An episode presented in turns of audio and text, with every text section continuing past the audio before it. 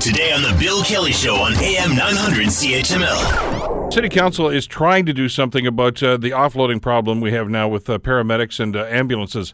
Uh, as I mentioned earlier in the program, you can't drive past a hospital here in the city without seeing at least two, usually more ambulances, and they're waiting to offload patients. I, I think we've spent a lot of time over the last number of years describing what the problem is.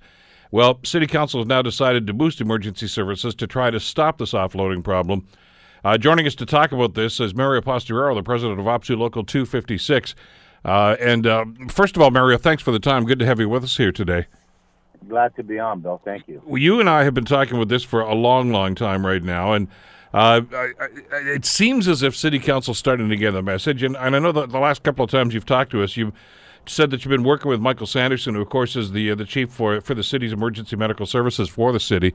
Uh, and he was trying to convince council to uh, to spend some more money on this. Maybe give us a quick status update on where you are and what this new initiative might be able to do.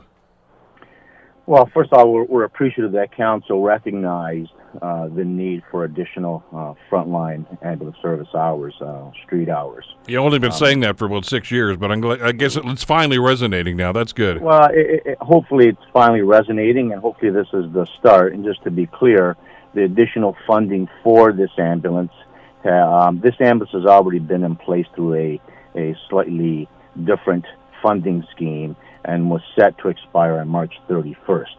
So council approval will permit this ambulance to be part of our ongoing complement and definitely will not fix the offload problem, but will help with the increasing demands for our service. As we've said in the past, we've got two issues that we're dealing with.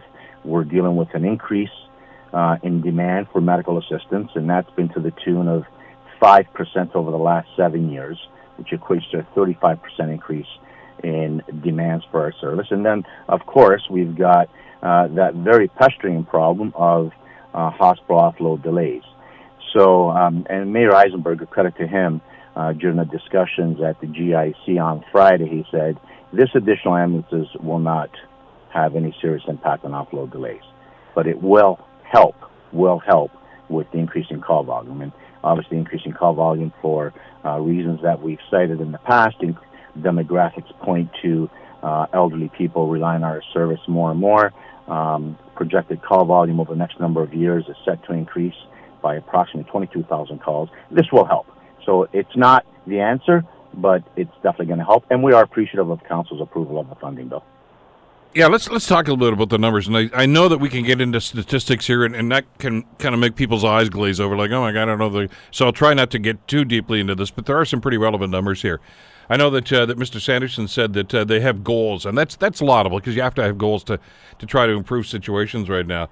Uh, they want to establish a goal of 90% of patients being offloaded to emergency within 60 minutes and 100% within two hours, uh, which is very, uh, uh, you know, that's that's a very aggressive goal.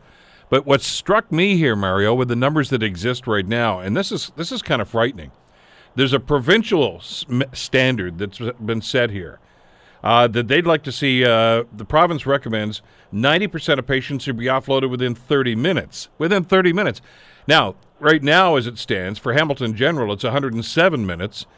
For uh, the Juravinski up on the mountain, it's 112, and it's 91 for St. Joe's. We're not even close to the provincial standard here.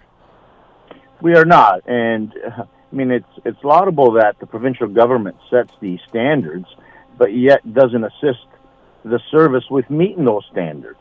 Doesn't assist the hospitals with additional staffing uh, to deal with the increasing uh, demands for their service, uh, to deal with long-term care deficiencies. So, you know, having a, a standard that's unrealistic and then not helping pay to achieve it is really disingenuous at, at, at a minimum, at its core, quite honestly. So, um, yeah, we've set some certain benchmarks in order to clear our ambulances out of the hospital, but we're going to be challenged to meet them unless there's funding at the provincial level to provide additional staffing to support additional beds. Well, and that's the that's the problem. Yeah, basically, they've said there are the standards. Now off you go, go and meet those. Well, uh, and, exactly. And it's it's ridiculous. It is ridiculous. So yeah, you have this this benchmark, but you don't even come close to assisting the hospitals and the ambulance service to meet it. So it's lip service, Bill. Want to hear more? Download the podcast on iTunes or Google Play and listen to The Bill Kelly Show weekdays from 9 to noon on AM 900 CHML.